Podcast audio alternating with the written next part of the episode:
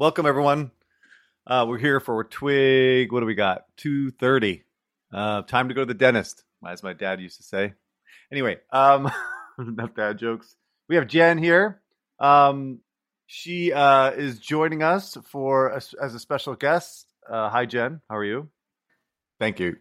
We need the voice so that people know who you are as you speak. Um, Laura is also with us, and she is like sounds like she's in the bottom of a tunnel or bottom of a well or something because she couldn't bring her mic because she had way too much things in her in her uh, in her suitcase. for, for context for listeners, I'm in I'm in London this week, and I you know I had to choose between shoes and my Yeti, and uh, unfortunately the shoes won. I'm very sorry. So apologies to all listeners that it might be a little for your now, ears this week. Of course, that's exactly what I was going to say. She just took my line, but of course, I didn't want to get canceled for being sexist. So whatever.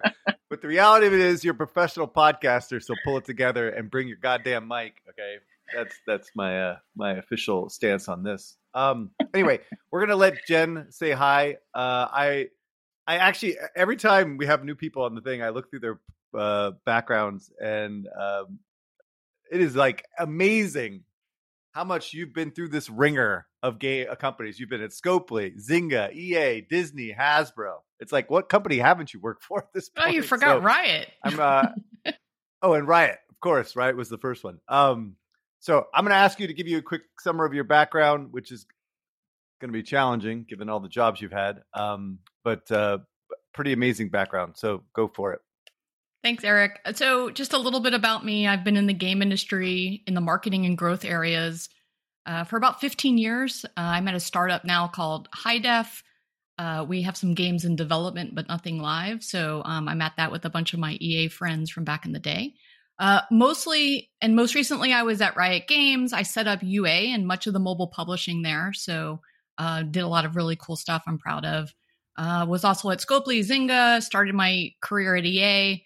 Uh, it's where we launched a lot of the Hasbro games, so Monopoly, Scrabble. We actually did the first cro- cross-platform game ever with Scrabble. You could play Scrabble on Facebook and Android phone and iPhone, but nobody remembers that. They remember all of the other bigger things. Uh, before that, I spent a big chunk of my career in the toy industry. So I was at some of the biggest companies in the space, like Disney, Hasbro, Mattel, working on some of the biggest brands like Star Wars, all the Disney brands, obviously, DC, uh, Jurassic Park, Monopoly, WWE, like the list goes on. Uh, if I could get a gold medal in something, it would be making action figures for eight year old boys. I know that's crazy, but it's one of my superpowers. Um, so, my very first job was working as a marketing intern on Star Wars at Hasbro.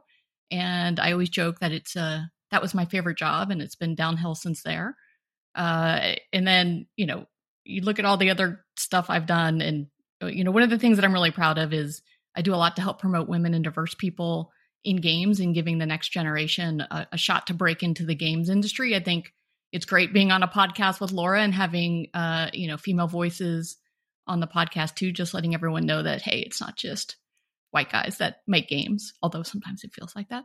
And then finally, I'm just a former footballer or soccer player for us lame Americans. I was a goalie, so I'm crazy, and you're probably going to hear it today, and that's fine. And I still hold college and soc- uh, college and high school uh, records for playing goalie, like most goals saved, stuff like that. So I tried.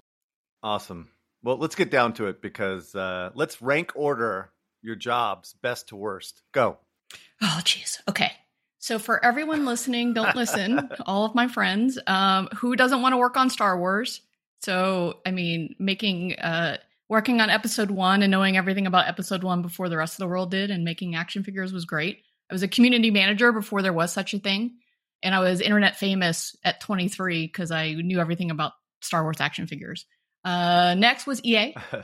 My time was awesome, so much so that I, you know, reunited with a bunch of those people. And then at Riot, like I did some really cool shit we were able to take a PC company and get them to launch mobile games, set up a UA group, set up mobile publishing, and successfully launch mobile games. I don't know how we did it. And by the way, the very first game was TFT that launched during the first week of lockdown in California. And we were all working from home. Like that launch something from home. I don't wasn't Wild Wild Rift kind of a disaster?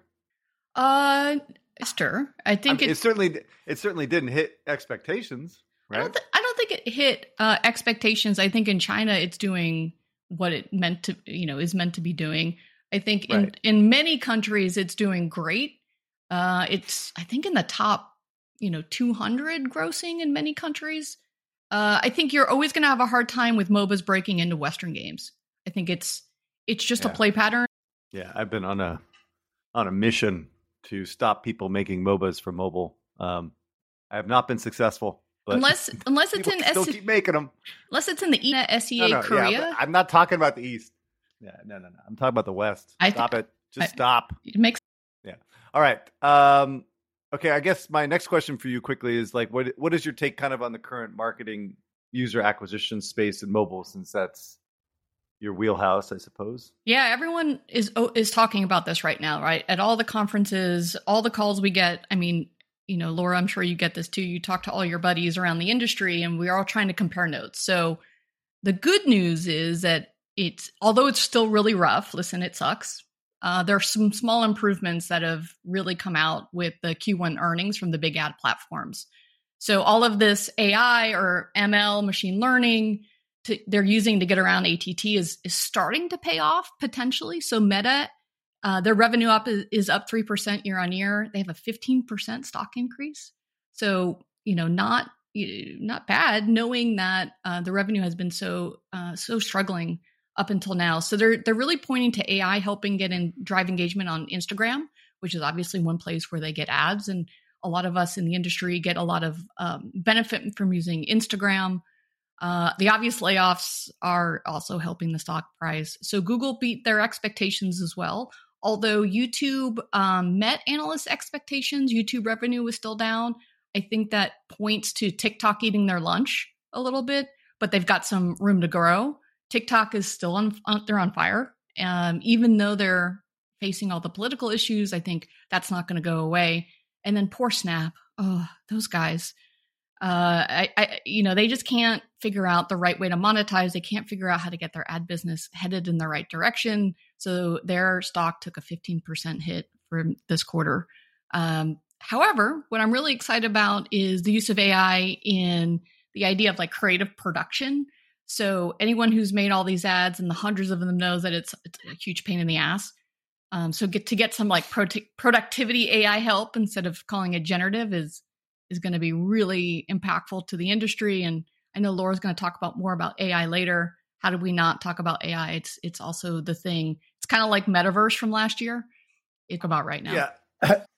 that, that that should make you very skeptical of anything that anybody says about AI if it's all about metaverse and and you know the, the key word of the day from the VCs. So, um, I uh, oh, I wanted to not well, I think you you paint a relatively rosy picture of a- ATT issues. I think I think we're we're still in the shit right now. Um, we saw that Unity actually just announced this morning that they have another 600 people laid off. The fact that 600 people is only eight percent of their workforce is fucking scary, right? I mean, Jesus Christ, it's like they have too many people. You don't generate enough revenue.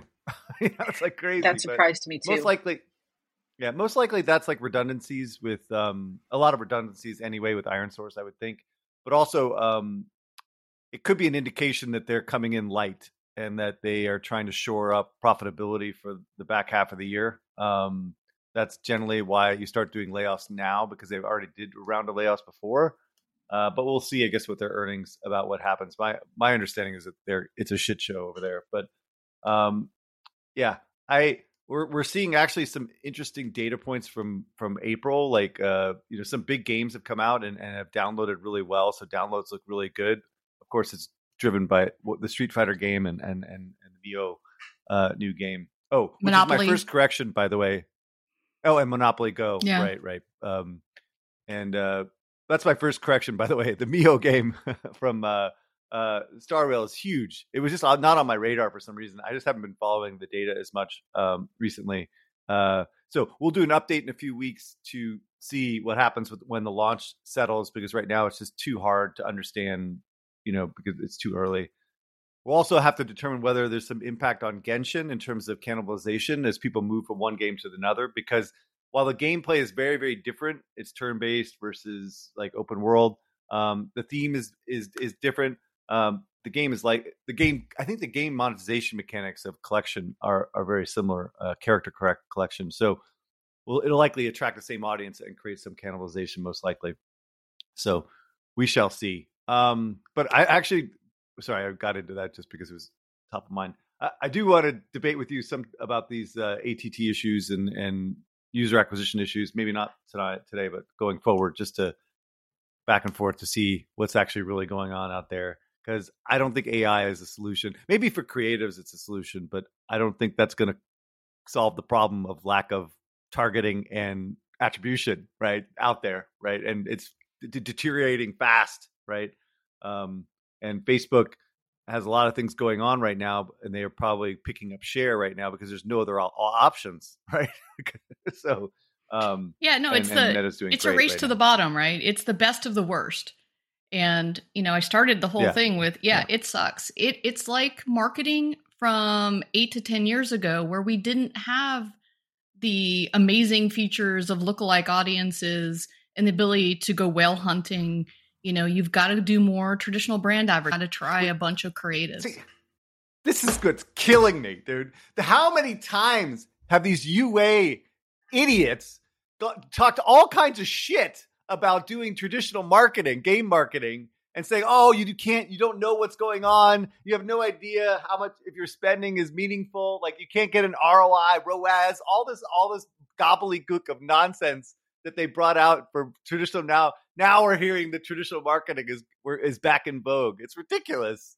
I, I, it's like Mad Men, you know, like it. Mad Men worked back in the day. They did, they didn't have any of the technology yet. They still knew how to drive sales. Like there's something to it. Hi. Well, no, I. But honestly, I was one of the ones that's criticizing the old school methods. I thought like TV advertising was the stupidest idea ever for for video games, and I think it still is. I think it's a ridiculous waste of money. Um, it's but it's like executives like Jr. and Frank were just like, let's just spend, you know, let's do these big deals. You know, Jr. was doing deals with ESPN down in LA. Hey, let's do another 20 million here, another 50 million here. Ah, you know, like that's that was what they were driving. It never it never made a fucking bit of difference for Madden or FIFA or NBA, uh, NBA or anything. Um, anyway, all right, I, I digress. All right, final update um, on this Microsoft Activision deal. I know everyone is so sick of hearing about it, um, but I, I, I, I know I made this point before, but I wanted to be clear because I clearly did not make this point last time. Again, as I've said many times on this podcast, it is very critical to understand the motivations of leadership in companies and regulators, right? That is what is is the crux of what is going on right now, right? So so basically what was driving the UK decision with the regulators uh oh sorry, was it the regulators felt that, that they've dropped the ball with social media, right? They dropped the ball with YouTube and and and and Google, Instagram and Facebook and many others, right? Creating these like super companies around social media, right? And now they're trying to be proactive to make sure that acquisitions with these big guys don't go forward, right? So with Activision and Microsoft, they can speculate all they want around the streaming market and and and and, and make that the poster child of why this deal is bad, even though it's completely ridiculous on the surface, in in my view, in many people's view, frankly. Um, but it's just basically they don't want these deals to happen. They do not want to have the same thing that happened with social media, with other forms of entertainment. They don't want these big tech companies getting too powerful and too big. And that's why these deals are not going to happen. Right.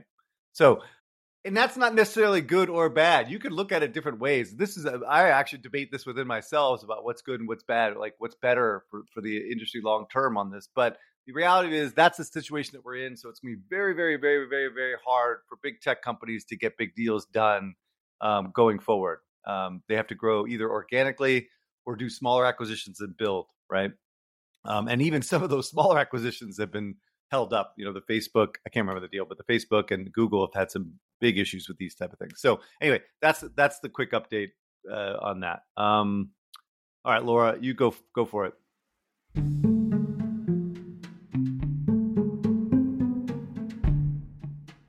The hard part of selling your video game? Well, that's simply letting the community and players know it exists. That's particularly true if you're about to launch a new game and don't have an established brand yet.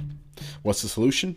Well, it's creating your own dedicated online presence that lets you connect directly with players, gather signups for your email campaigns, and communicate things like updates about your game's development process or new features. You can build an online storefront, grow your community, run pre orders and subscription programs, and generally bring in more long term revenue by selling game keys, virtual goods, or bundles. Especially for indie developers, pre orders are underutilized lifeline, but any size studio can benefit from them that time block before the game is fully released, it's prime opportunity for building awareness and getting early stage pre-launch revenue, which can be critical for sustaining your project throughout the development cycle and helps you forecast your game's first year sales. Xsolla can help you accomplish this with Xsolla Game Sales. Want to know more about how to get started generating more revenue for your game? Visit xsolla.pro slash game sales or go to the link in the podcast description below. Yes. So um, I want to bring up a very interesting point brought up by Matt Turetsky. Apologies if my pronunciation is wrong in the DOF Slack. And he says, uh, just listen to this week's podcast discussion on Subway Surfers Blast. No one brought up the demographics of Subway Surfer, younger male skew, versus the typical demo of Blast Match 3 games, 35 plus female. I think there's a mismatch, and this game may struggle to hold an audience. I have no idea if he sounds like that, but just so you could differentiate quote versus not. I think this is an absolutely great point, and the uh, topic overall was mentioned by Google at the Deconstructor Fun conference in Istanbul. Uh, successful IP usage needs audience alignment. The example that Google gave was for Stranger Things. The series skewed female, while the game, specifically Stranger Things 1984, was uh, based on an engine that skewed male. And the, the take is, well, that's probably why it didn't perform as well as it could have. Um, and while I agree that this could absolutely present a challenge, and that would be that would be my concern, I was trying to play devil's advocate um, and using a little bit of data AI. So I, I looked at Subway Surfers. iOS is uh, 65% of the audience. iOS is 60% female, which was a little surprising. Was uh, 54% male. Um, the age point, meaning it's skewing a bit younger, was correct, and because the weighted average is about 54% for 16 to 24 and 32% 24 to 44. I used a little bit of fuzzy math here to fill in some data gaps. Uh, it's definitely younger, and I think that is why they moved for great ads integration. And it, it speaks, they've done a great job with ads. Um, puzzle games do tend to skew a bit more female, but it does depend on the game. And mechanics are super, uh, the mechanics are important for casual, but the theme is more tell of the audience. And actually, John, I'd love your, your take on this from your Zynga days because I remember they used to like the games themselves used to be very similar, and they put different skins on them, and then you get different audiences. Um, puzzle game, and then so this is this is my this is my major take, but the puzzle game audience is massive. It is it is massive. Year to date in Match, including Blast, downloads are just under one billion and revenue is over 2 billion so even if you can take some of that pie i think i think it's worth um, Jen, what's your what's your what are your thoughts? Yeah, I think you have a you know a lot of great thoughts there and a lot of great data and it just comes down to how does the audience perceive the IP and so in the toy industry we have something called you know aspirational play. So if you are an older boy if you're a teenager you're always going to want to play something that is for an older kid. You're going to want to play league of legends. You're going to want to play those games. You will never ever ever want to play something for younger kids and so the challenge that they're going to have is that as the audience gets a little bit older, they're not going to want to engage with an IP that they associate with kids. And so that's where they're going to struggle to keep some of their audience. No, 100%. I've been saying this about Roblox for like the last two years. but go ahead. Sorry. Yeah, it's a toy industry insight that, you know, absolutely resonates here. It's, you know, back in the day when we were at EA, we were uh, we were making a my boss really wanted to make a Mr. Potato Head game. And I'm like, no, Mr. Potato Head is for three year olds. no eight year old in their right mind is ever going to want to pick up a controller with that game. He's like, oh, it's going to be the Mario of, uh, you know, the Mario of, you know, the next generation, Mr. Potato Head. I'm like, no, it's in Toy Story. The Toy Story IP is for three year olds. I made toys for Toy Story.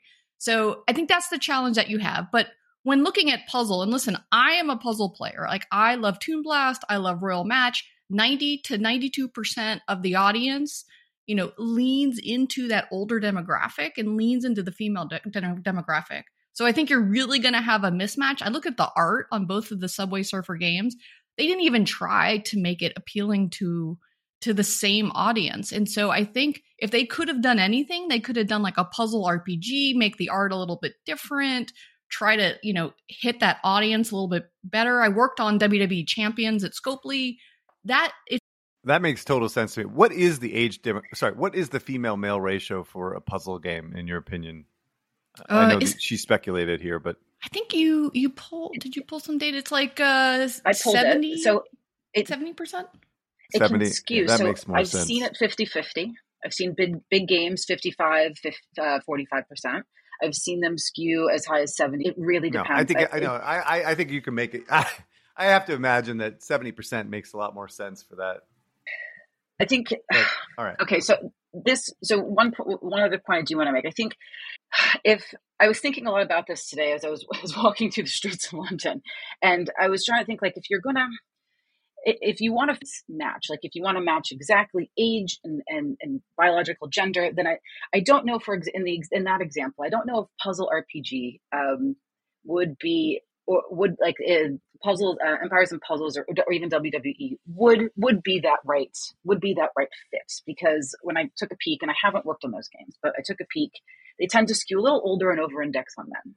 And so I was like, okay, if I, if this were me, if I wanted like an almost identical uh, profile match, um, but I, but I think there is there is more to that that is required in games. So there is always a little bit of, of wiggle room then maybe you try the subway IP on something like Crossy Road, light touch, hyper hyper uh, inspired mechanics, other runners and platformers, and maybe maybe like Plants vs Zombies or other tower defense defense inspired games because yeah. they they are the right age group, even though they skew a little bit more male. Yeah. But yeah. if we so wait, I mean, hold on. Look, it, I mean, so if we look at those games, let, let me hold on. They, they are those those games are difficult to monetize. So where do you make the compromise? And I think if you have two broadly appealing themes, Subway, I, I, I would argue that Subway Surfers IP is a is a still it might skew a little bit young, but it is still a broadly appealing theme as seen by the lifetime downloads. Um, and if you have that broadly appealing theme and a, and a broadly appealing mechanic, I don't think it's out, out the realm of possibility that you'd see how big the overlap. That okay, is my first of all, Laura. Okay, yeah, Laura. Well, first of all, these SYBO SYBO guys don't know anything about anything about building these type of games that you're suggesting, right? So it's that's, like they need a whole team. that's new absolutely team. not true. License I, it. absolutely. I, There's I, I know. Yeah, I know one of the designers it. there. He is one. He is one Dude, of the most. He's one of the most. He, his background is. Their whole gear, their whole team has been geared towards one thing for the last decade, and it's like there's just no way that they're going to get the resources and the people that they need to build this thing, right? Why haven't they done it, right? I mean, it's been forever, right? They haven't done anything with this license. The, one of the biggest licenses in, in the world for video for mobile has they've done nothing, right? So it's like, yeah, license it. That's what Jen is right. Like find people that can build these type of games and license it out, right? And that that's what they should have done ages ago, right? Why why are we talking about this now? And why would they make a puzzle game? You're totally right. It doesn't make any sense. Like what they should do is they should they should like you know build like a Moon Active style game or license the shit to Moon Active, right? So that they can build a new game. Like uh, you know that that makes more sense. Or yeah, I think you're not far off in terms of like you know doing you know puzzle RPG. I don't know. It's just hard, but like doing another like Crossy Road, no, hell no. That would monetize less. yeah, possible. I think well, my, that, my I mean, this again. Eh, my point is last, last to point scale here. it. Wait, wait, wait, hold on. Again, one last point here. They have been minting money with this advertising shit for decade, right? What? Where's the where? Where have they invested? Nothing, right? It's crazy. All right, Jen, sorry. Yeah, but okay, sorry. They're they're investing now, and I think it depends partially on their strategy. If if you want to be if they want to have if they have aspirations to become a big first party studio, you got to try somewhere. And I th- I think this is a smart place to try. That based on what I know, I think it's a smart place to try, and I, I can't fault them for trying because I mean, sure, if they if your argument is they haven't released anything, now they're releasing something. Good for them. They're taking a step in the right direction, and they're learning. Wait, you're so, just and maybe you're contradicting yourself. Wait a minute. No, Hold not. on. You just said you, you just said this puzzle is. A, you said this is puzzle is a stupid idea. Didn't you just say no, that? I didn't say. I didn't it's, say. There's an I, audience I mismatch. That's like the most basic problem, right? There's an audience mismatch. You don't create a game for an audience that, that doesn't want it, right? These kids are not going to play fucking puzzle games. Is what I'm saying. Dude. Yes, they These, are. Like 10 year I disagree with that. The, my, My my, son- my point, Eric, No. is that the you're taking two very very broadly appealing themes that have a ton of audience, right? And I I, I think the there's an argument that there's there's one view that there's absolutely no overlap. Then there's a view that there's some overlap, and then there's a complete overlap. I think the question is. And I think this is what they're learning. They're aiming to discover is how big is that overlap. I don't think it's com- I, I don't think it's completely separate. I do think there is overlap, and frankly, I'm hmm. Okay, you, you, Laura, you're, you're you're collectively out of your mind. All right, because there's just no way there's any overlap between puzzle and Subway Surfers. Okay, no, like not happening. Seventy percent women over the age of forty. I mean, forget it, dude. They're not playing Subway Surfers, so the the IP is useless. And not only that, like the the the. the the, I- I think Jen already said this, but the style of the Subway Surfers in general is not not geared towards puzzle players, right? Anyway, all right, Jen. I'm sorry, I'm just completely No, I, I only time will tell. Only time will tell. It reminds me. So when I was at Zynga, I was leading the Farmville franchise, and we were looking into, you know, what other mobile genres should we take Farmville? And so obviously there was Farmville Country Escape, which is kind of a, the same idea of the face, the core Facebook game. And so I actually worked on Harvest Swap, which was introducing puzzle to um, the Farmville franchise, and it actually did, you know, really well in the beginning. Never as well as the original IP because so many people associated a play pattern um, with the IP. It was difficult to break into different genres. But the work that we did to really determine the fit of the IP and the and, and the audience was immense before we decided that puzzle was going to be the genre that we picked. And that that's like a no brainer, right? Like it, you know, 60 year old women in Iowa, if they want to play a puzzle game after playing Farmville. So that was like, okay, that makes sense. Here, I don't know the work they did to get to, let's see, let's go from a 15 year old playing a runner to, sorry. Yeah. All right. Jen and I are on the same page on this Yes. one. All right, moving on. moving on. This episode is brought to you by Data AI. Yes, they were called App Annie back in the day, but let's not talk about that. Let's talk about how Data AI is the first company to combine consumer and market data with the power of artificial intelligence. And Data AI does this to unlock unique consumer and market insight to accelerate competitive advantages across all digital channels worldwide. What we here at Deconstructor Fun really like is Data AI's Game IQ tool. It's this fantastic market and competitive intelligence tool for mobile gaming that allows publishers to really get to the feature level of a game without doing a full on deconstructing first. Using this tool, your team can quickly tie features to performance KPIs, which will help you make difficult roadmap decisions. It's also a great tool to identify hidden growth opportunities as you can analyze games on a scale. As you well know, there are hundreds of thousands of gaming apps in the App Store and thousands of new mobile games released each month. And while we don't want you to stop reading and listening to Deconstructor Fun, the fact is we can't cover it all. With Data AI and especially their Game IQ tool, you'll be able to efficiently determine what features provide a lift, make roadmap decisions based on accurately modeled expected outcomes, discover how competitors lifted performance through feature releases, benchmark performance against your competitors, focus with confidence on the highest potential genre for a new game release. We here at Deconstructor Fun are huge fans of Data AI, so what are you waiting for? Go to Data AI and try the service for free.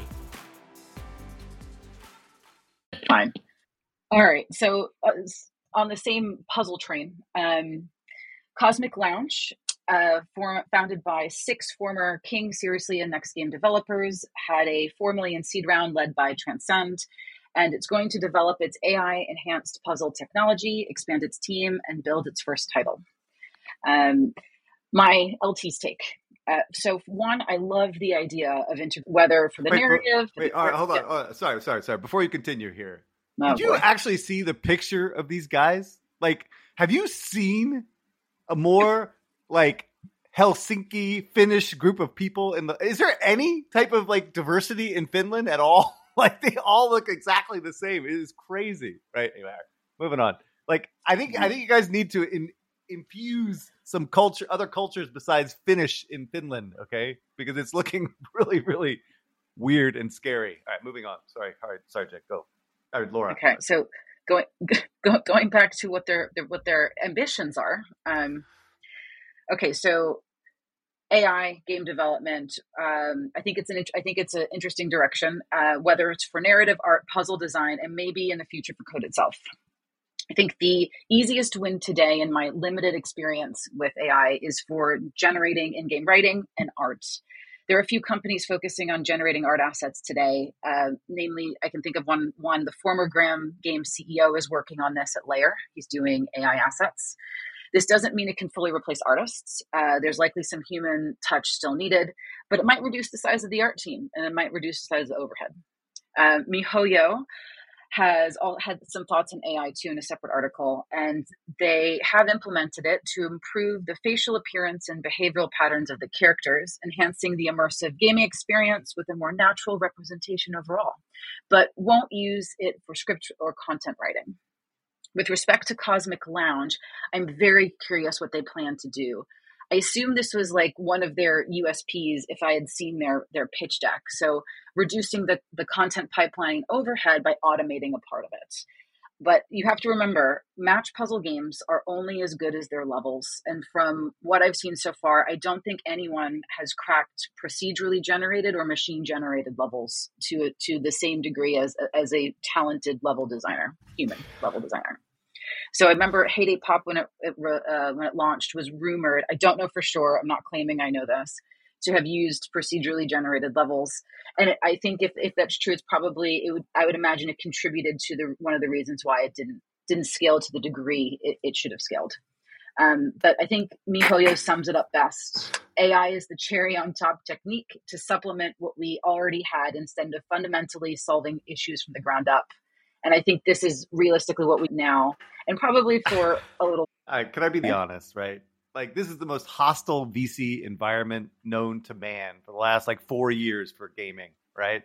So what do you think they're doing? I think they're throwing AI in their pitch so that they can get money, right? And transcend. Like, I mean, that's it, right? You can just yeah, let's just put AI in there so that we get an extra couple million bucks, right? So you know, and I I, I know that this VC's uh, uh, Transcend is friends of mine, Shanti and and uh, oh, what's his name, whatever. Anyway, they see right through this bullshit. They're just they're hiring a very senior, like really seasoned team to build fucking puzzle games in the hope that they can like pull something out and make it interesting. But I don't think AI has anything to do with this. They're not using AI. I mean, it's just all bullshit. Mio, those guys aren't using AI. Have you seen their games? I mean, it is like they they're very well polished games. Like I think AI is just a buzzword to get funding. Let's be honest about it, right? Um, but by the way, I am I do know like some of these guys from this team, a lot of some Kabam guys. So I mean, they're they're really good. So they should be okay. Anyway, all right. What do you think, Jen? Yeah. So listen, you're you're right in that we need to stop with shoving buzzwords into everything we do in hopes that we're going to attract VC funding.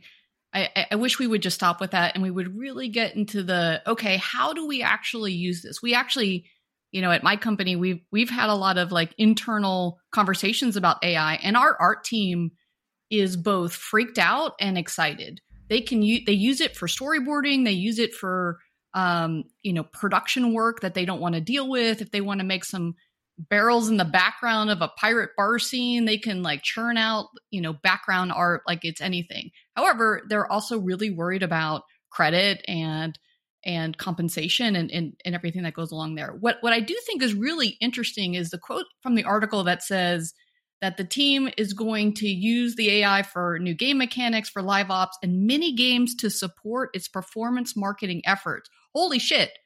Like they actually said that. And so I know that we're sick of the save the king UA ads. How many times have you seen those things?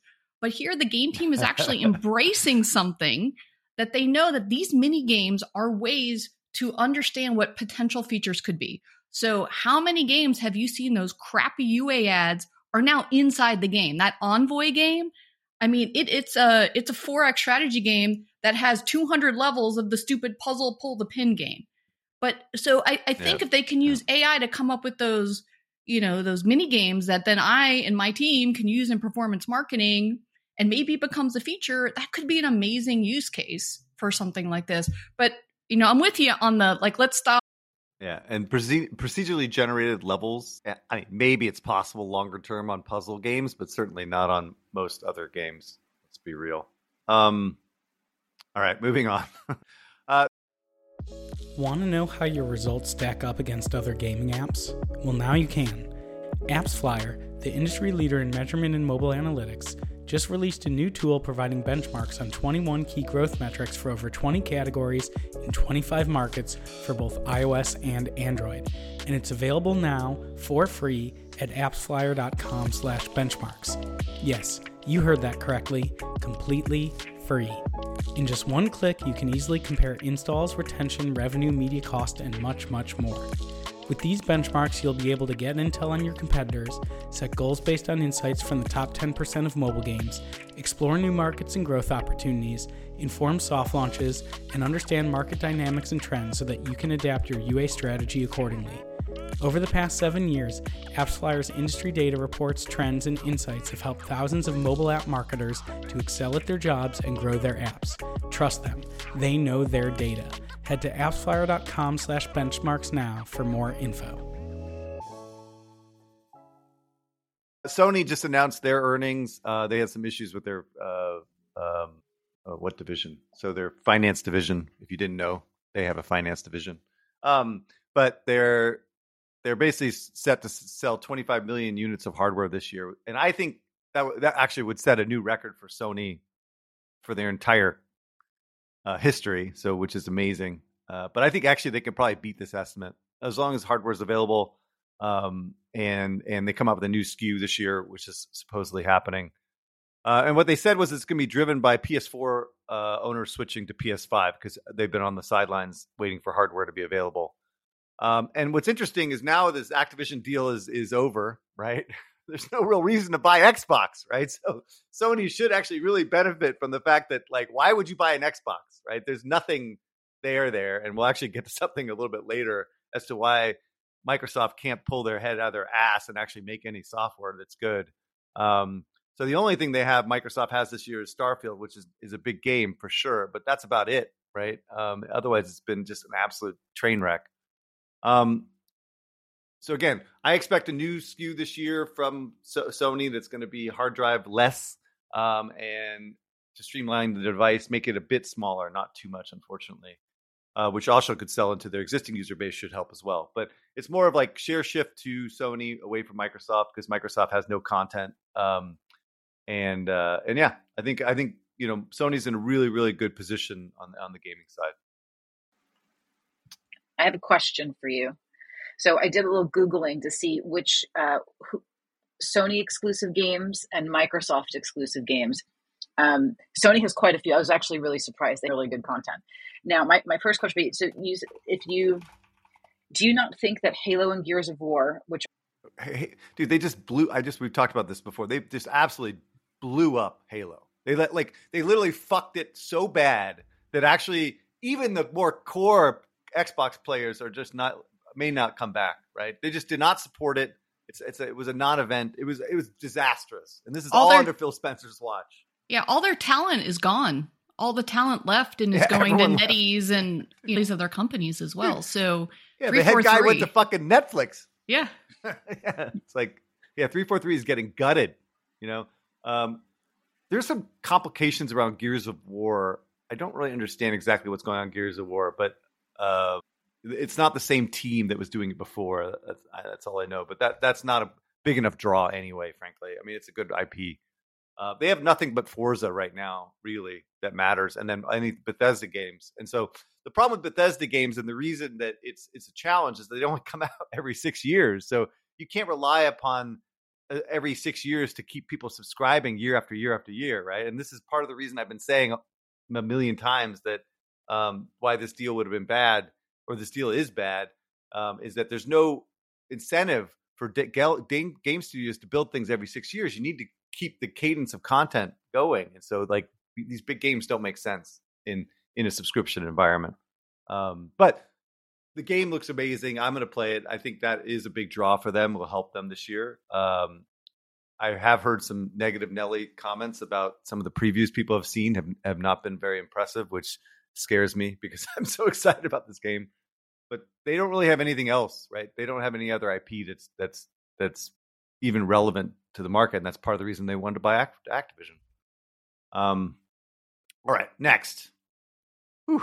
Meta is gearing up for a VR focused game showcase on June 1st, which is shocking because I am absolutely unclear as what they're fucking talking about. Um, I, I know that MetaQuest, uh, so MetaQuest, Quest 3 is coming out, and I'm actually going to buy this one because I told my son I would.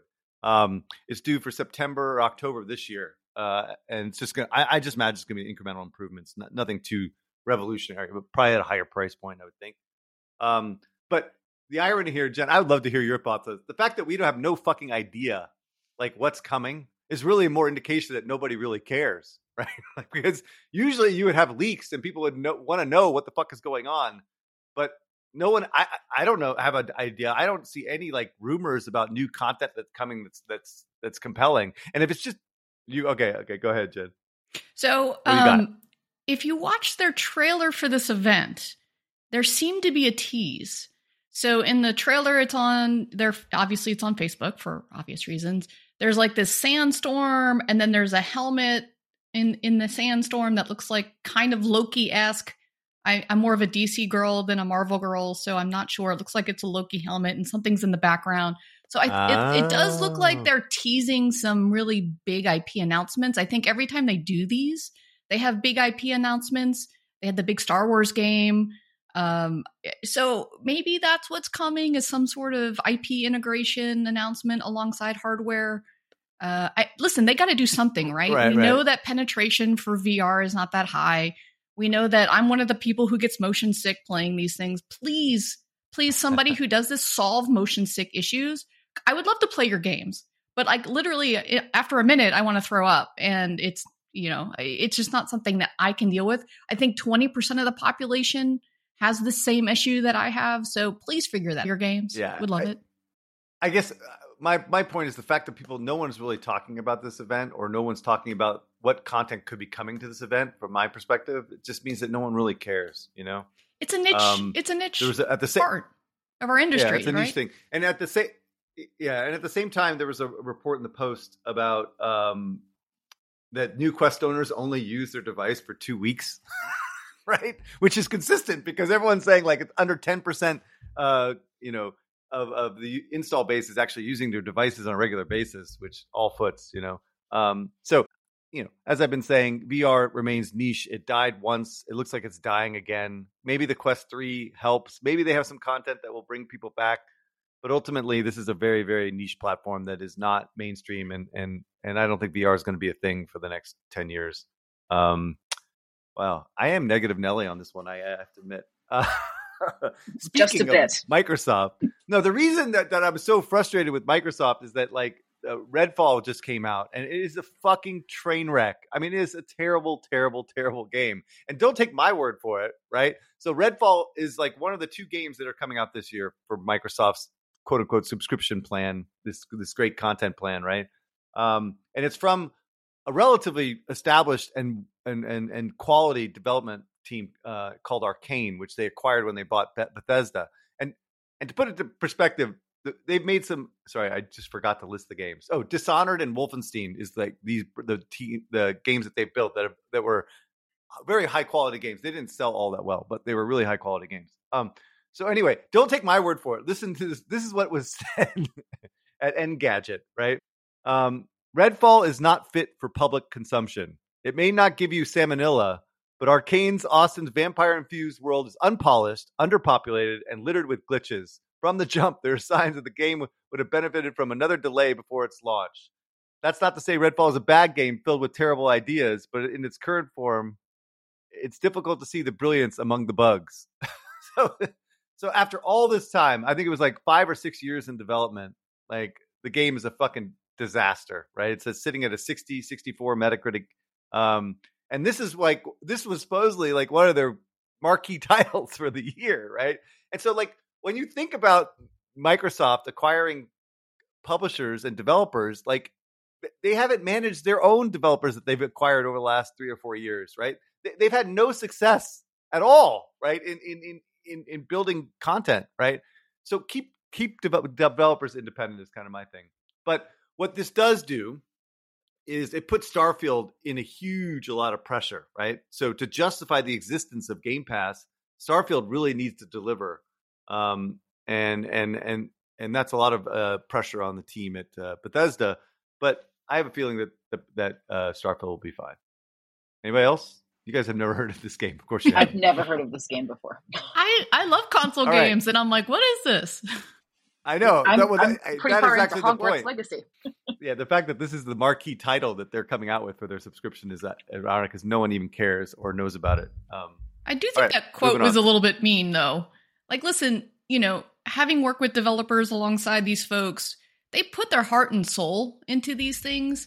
And, you know, I think sometimes, you know, us as podcasters or or or uh, video game journalists, my brother actually used to be a video game journalist. You know, it's like who can rip something apart with the most pithy, you know, cool words. Like, just remember that these people work their ass off for this, and maybe it's not as good as you would like it to be, but just be a little bit mindful that you know this is this is somebody's livelihood and they're and they're they're giving it a shot. So just Right, and actually, I, I meant to say this. Actually, I have this in my notes. Is that uh, this may be um, uh, a Bioware? Uh, what do you call it? What's that game called? Anthem. This may be an Anthem thing, by the way. Um, and what I mean by that is that it may have been that Microsoft pushed these guys to do this style of game in order to be more contemporary with a software as a service title, and it's not something they really wanted to do. I mean, this, this was actually reported a little bit anyway, but this is what it kind of feels like um, that they wanted to do some, you know, multiplayer shooter that is more engaging and that has more long term retention than, um, you know, a, a straight action or a straight RPG game. Um, and they just forced this down their throat, and this is the result, right? A game that's been delayed numerous times, and the quality is shit because they just their heart wasn't in it, you know. Um, and I don't think this is a team for Arkane either. So yes, uh, I'm sure there are other issues going on with this, uh, but the results are, are the same. And and I'm not criticizing the developers per se. I'm just criticizing Microsoft for not pulling their shit together and making some content that matters, right? I mean, like look what Sony's been doing. God of War, Last of Us, you know, like Uncharted, you know, like they're just they're and they're knocking it out of the park. Spider Man. I mean, it's been crazy, right? It's it's doable, right? So anyway, all right, moving on, Jen. Uh, what do we got? All right. Oh, yeah, Yeah. YouTube Shorts. Yes. So here's something else for you to yell at me at, or hopefully I can convince you otherwise. Um, so announced this week, uh, there are new ways to build awareness with YouTube Shorts. So if you're not familiar with YouTube Shorts, it's basically TikTok for YouTube or Instagram Reels, a short form video platform that you can use. Uh, users can create and share vertical videos up to 60 seconds in length. So YouTube Shorts launched last year and it already uses all of the traditional you know ua and performance marketing services like uh, ads for actions and app campaigns that many of us know from universal app campaigns on uh, that you know we already use with the google services. So on on monday this new feature was going back to our discussion about traditional advertising. They launched something called video reach campaigns which is um, a little bit more driven on metrics like awareness and reach which goes back you know to old school. So um, they also have something pretty cool, which is called YouTube Select Run of Shorts Lineup. So this is a technology that makes sure that your ad shows up alongside all of the popular and relevant videos. So this is important for gamers because you can kind of select, hey, I want this to show up in gaming feeds. They also have something called first position on short, which is that your ad will be the very first ad that a player sees. So, like in the old days, remember when you could buy the masthead on YouTube on the actual website and it was like a takeover day for the launch of your game? It looks like you can do something like that again. So, why should we all care about these fees? You know, we earlier I talked about YouTube's um, uh, revenue being they met expectations, but it is down. Um, YouTube is going to be the platform for the future, I think, even over TikTok.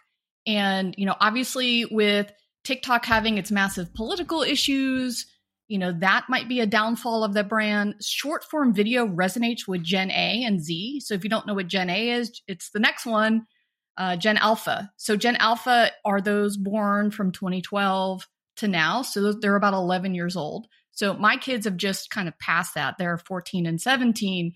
But I remember seeing and I and I watched them YouTube was their key platform. And so, according to eMarketer, more kids watch YouTube than TikTok, Disney, and even Netflix.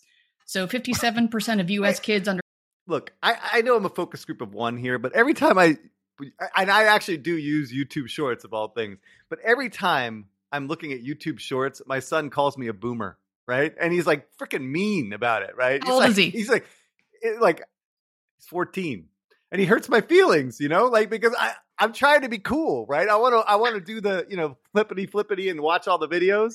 And they and they and they speak to me these these videos. I actually it, it is addicting, and now I get TikTok, but I could never do TikTok. Yeah. Right. so- Anyway, you know, you're right. it- Here, here's where I want to argue with you because your kid isn't a Gen A, is a Gen Z, and he is into TikTok. And so he has already Oh, established and staked the claim in his platform. But the next generation, which, by the way, Gen A is going to be the largest group, uh, their largest generation to come in years. There's so many of them, and all of them choose to be gaming as their very first pastime. And what they're into is YouTube. Only 5% of those kids use TikTok. And so the next generation coming is going to be a YouTube kid. All right, today, all right. today, totally get I- it. So, so, I mean, so from my experience, I totally get what you're saying. Like that, he's uh, the, him and his friends are on YouTube constantly. Like that's all they do is is consume YouTube content. I get that part. I think there's like a there's like there's some kind of like issue with uh, YouTube Shorts versus TikTok, right? Probably because of the popularity of it over the last few years. That you know that. All right, I get you. Makes Yeah. sense. Continue. Yeah, no, and I, uh, you know, when I was at Riot, we had a, a huge amount of success with YouTube. It was basically our number one platform, and what we for all of our games, no matter what platform they were on. So, you know, as as a larger game company trying to find resonance with your audience, like that platform is going to continue to be the number one way, especially globally. I mean, obviously excluding China, but from a global perspective, nothing has more reach than that platform. So any product that comes out, if you're a marketer in the game space, you better be paying attention and trying it and using it. I was talking to my buddy at Riot and he's like, I'm super excited about YouTube Shorts. They're experimenting with it right now. So um, let's just just giving everyone a heads up to pay attention to this platform and try it out. Nothing out of this right. from my Yeah. Now I want to be a real boomer here, but uh, is does Facebook have any any chance here, or is it just an old man's thing? Facebook absolutely has a chance because there are, you know, we just talked about puzzle earlier. If you're making a casual game, you're making a puzzle game, you're targeting your mom and your grandma with those games. By the way, games with 50 plus, there was a bunch of articles about how, um, you know, which is sadly is my generation now. You know, Gen X and boomers are still playing games in a really big way, and they're actually bummed that more game companies aren't paying attention to them. So there is a market on Facebook, especially for those consumers. You just have to, it's But- understanding the motivations of your audience. Yeah, right. It- it- but it, it's not for the cool kids. No, Clearly, of course for not. cool kids, No, no, no, no. Of No. course not. You're not So- like, so- yeah, you're Now, not going to do that. In your estimation, do you think TikTok gets canceled? Do you think it gets shut down ultimately? I think that In your The- expert opinion, well, I, I'm not a government expert opinion, but I love to listen to podcasts on this topic because I think it influences, you know, as a game developer, I was like, should we go pitch them on putting a game on their platform? And so now we're kind of backing off of that because we're unsure of, you know, the future state of that. If I were to read the tea leaves, I, I think the government is looking for any way possible to to shut it down. We just don't have the right uh, regis- uh, legislation to be able to do that.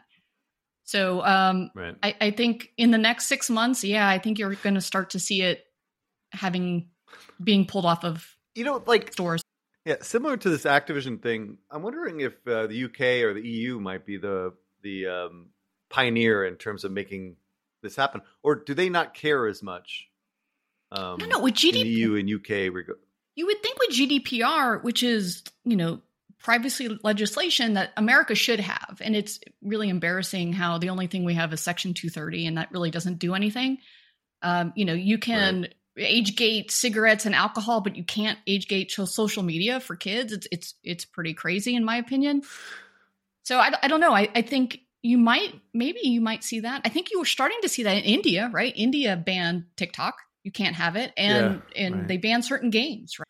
Yeah. Certain games come China. And part, well, I mean, the part of the big complaint though is that the reason the UK can do all this is because they have nothing to lose, right? The reason that the US is not so ambitious around litigation around this is because all the companies are reside in the US, right? So Yeah, like it, it impacts our our business, our economy and our sectors, right? And the political powers associated with these big companies, right?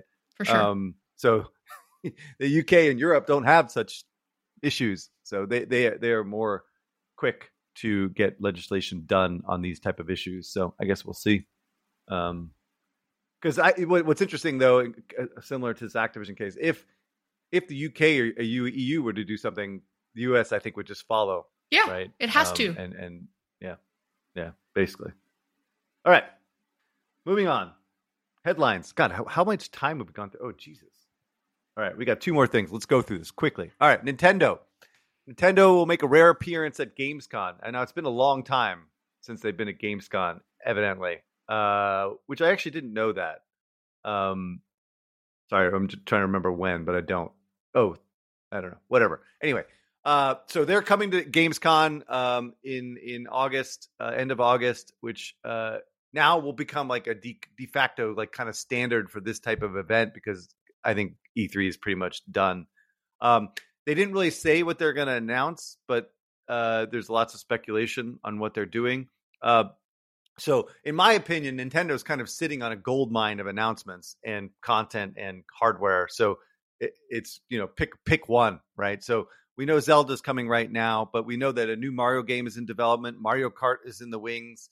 Donkey Kong, Luigi's Mansion, Yoshi, Metroid, all these IPs are still games that have not come out in in, in, in quite a while. Um, so, uh, but I'm not. I still not sure about what they're going to announce. But it could be also the new hardware. So that's the big speculation is that the hardware will be announced. Basically, version two of neck of the Switch with better CPU, GPU, onboard storage, better Wi-Fi chip, better screen. Ba ba ba ba ba. So that is likely what that is what I'm hoping happens because I think that it's it's basically time for them to do it. Um, and what's great about this is it's a more capable device that uh, can run at higher fidelity and also has a chance of doing better for third party ports, although I don't think that's going to be a, much of a driver, frankly. Um, but it's exciting. Something's going to happen in Leipzig. No, sorry, it's not Leipzig anymore. It's Cologne. Um, uh, and it should really, really good news for Nintendo. Um, my opinion, Gamescom historically has been a very underwhelming event from an announcement perspective. It's actually a great consumer event. Um, so, but now the end of E3, this may be the venue to like really announce big things um, coming up.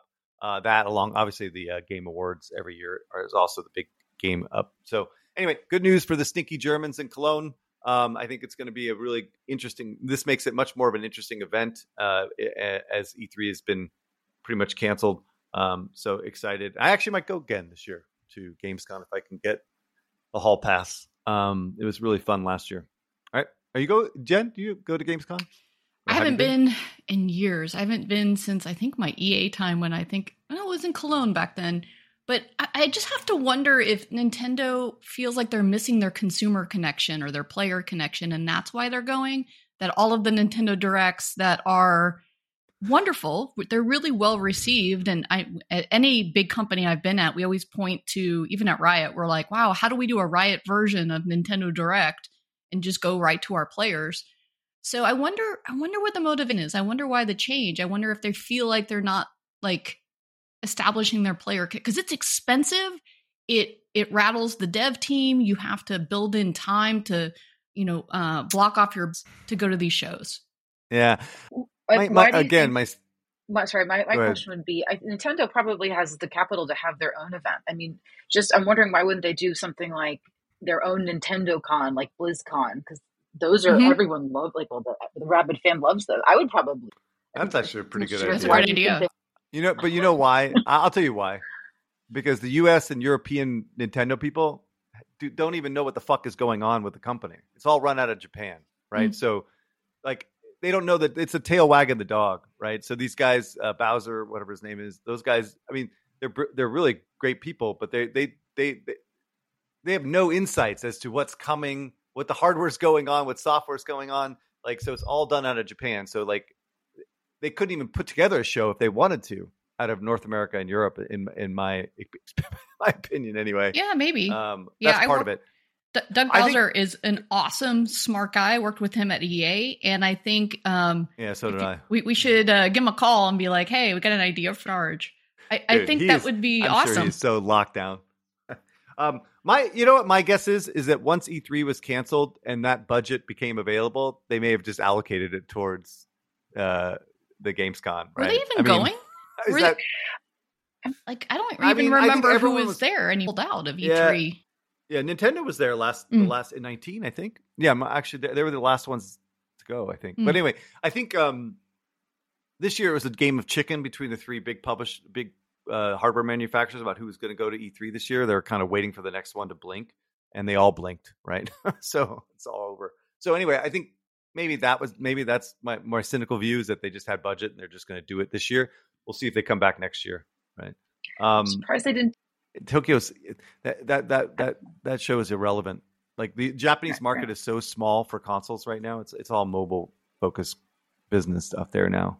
Um, yeah, and it doesn't get any it doesn't get any attention from uh, Western uh, press at all.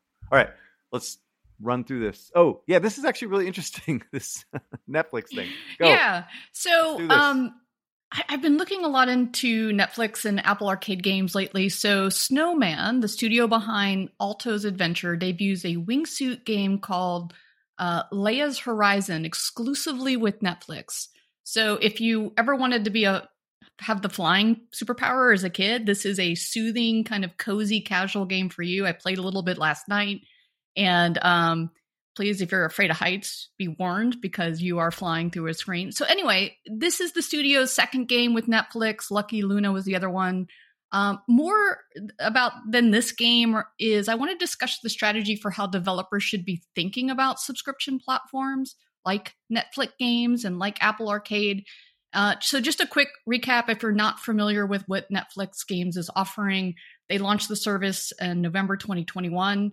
They have 55 titles, and uh, 40 are slated for launch this year, and then 70 are development with its partners. So they are really investing in this.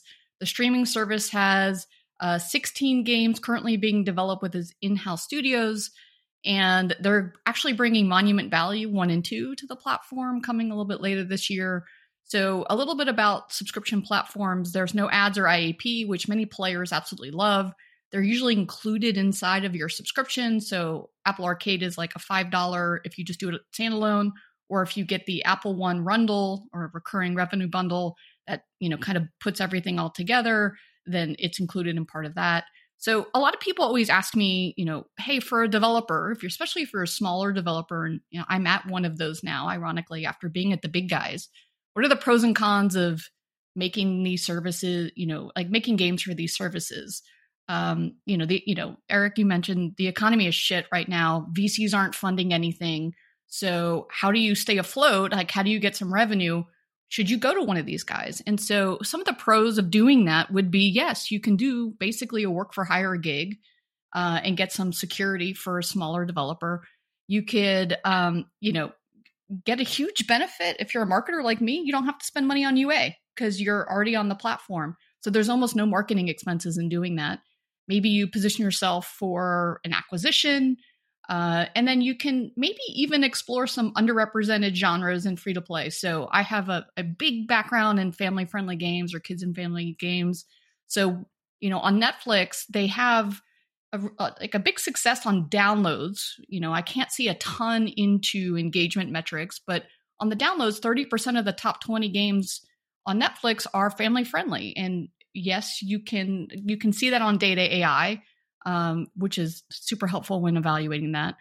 So um, it might be a way also for Netflix to fight Disney Plus because you know if you've got kids, they're all over Disney Plus. So maybe Netflix could take family friendly games, com- combine that with content, and have a family safe place for kids to go and and really engage with their product. So some of the cons for this capped upside. I think that's the biggest one. You're never going to see a big brand on these platforms because they always want to go big.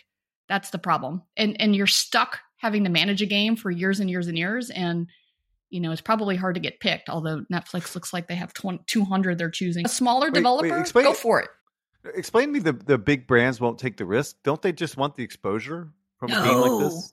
No. But, no, if you're if you're an IP holder of a big brand, you think that you you know, so say you're Harry Potter, say you're a Warner Brothers brand, or say you're a Disney brand, you think that going free to play has uncapped potential to reach a massive audience, leveraging your IP and lowering your UA cost. So you're going to take the bet on the big I the big win rather than just you know, a 10, I'm making it up, a $10 million, $20 million check from Netflix. So do you want 10 or 20 million dollars from Netflix or do you want 200 million that you can likely get even with a 20% marketing spend on that? The ROI going bigger in the free to play market is is 10 20x bigger. So you're never going to see a big brand.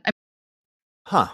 You, what, what, have you seen on Apple Arcade? Yeah, no, no. I, it's a really good point. Yeah. I always consider all these like branding people, like the the Marvel and the Disney and all these stuff. They're just whores, right? They just take MGs wherever they can get them, no. as long as it doesn't like. No, so so you, you don't know the shit that's been thrown out there for. for oh, Marvel, I used to do the right? shit. I, mean, I, used to I used to be at at Disney licensing toys. So my cat, but I worked with the video game department. You know, for six or seven years, I was on the other side, and licensing is the best business to be in because all you do you take no yes. risk, get 15, yeah. 20, 25%. Yeah, you just get MGs. You well, do. No, you get you get royalties, but you get you you shoot for MGs, right? No, not really. So maybe. Uh, so I I often took the bet on a royalty rate and higher and, and, a, and a royalty rate and an advertising spend to push the product rather than an MG. I actually don't care about MGs because if I truly believe in my IP and the partner that I'm picking, that product is going to over deliver the MG anyway. And MG is just like a, right. a, the floor to make sure that your partner gets something out of it and you get something out of it for the work that you put into it. You always want to exceed your MG by 5 or 10x. Like that has nothing to do with the cost of your business. So what you're really yeah, looking I'm, I'm, a little bit more Okay.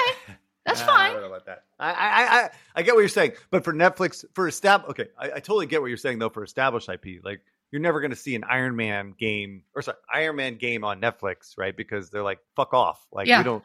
Iron Man's Iron Man. We're we're helping you build your mm-hmm. network. You're not we're, you're not helping us build our brand, right? I get it. I get that part. Um, that wasn't the case like ten years ago, right? But I mean, because Marvel was uh, some of the bigger IPs that built Netflix, right? Um, yeah, and, and especially crazy. if you're Disney, yeah. the last thing you want to do is prop up Netflix, right? Like right. what Disney right, right, should be doing is and, and Disney has gone through this cycle of we have we own our own game companies. Now we license our games. Now we own our own games. They should look at folding in games as part of the Disney Plus subscription to keep parents yeah. and kids in that ecosystem right? Like the I think and, and I struggle actually honestly I struggle to understand the business proposition for the platforms. It I guess it's only to keep people in their ecosystem and k- to keep the rundle going to keep the recurring revenue rundle going.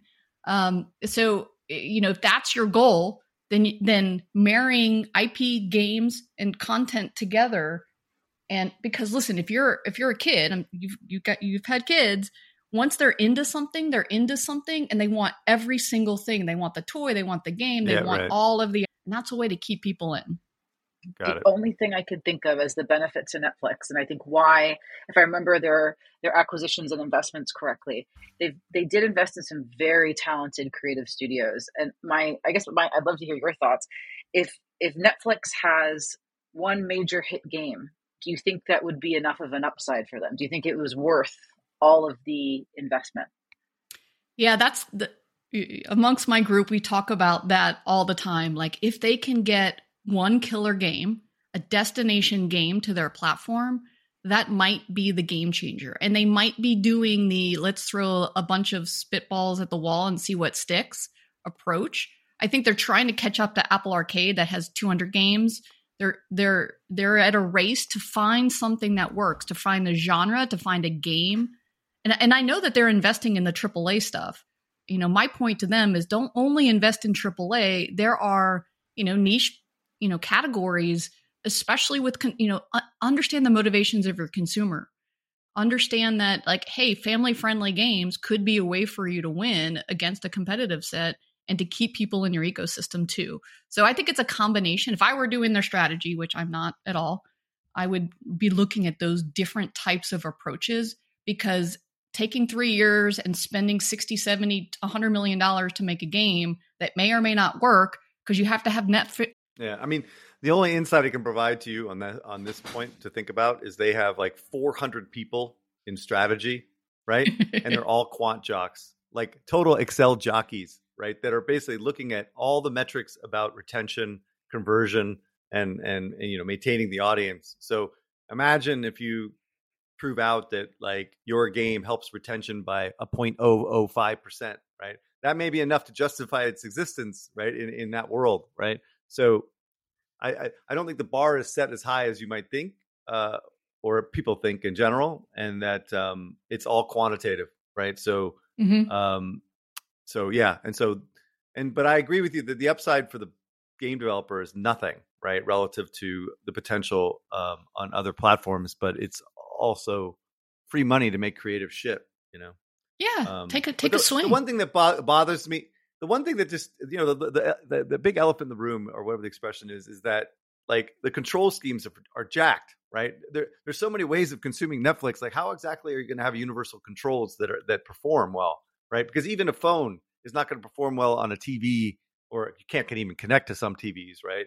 Um, versus you know computer versus you know you know it's, it's impossible right? And so that makes it really really challenging to build something that's truly interactive right um, in the way that you know console gaming is. So anyway, that's their biggest challenge in my view, and we'll we'll see how they um, overcome it with the type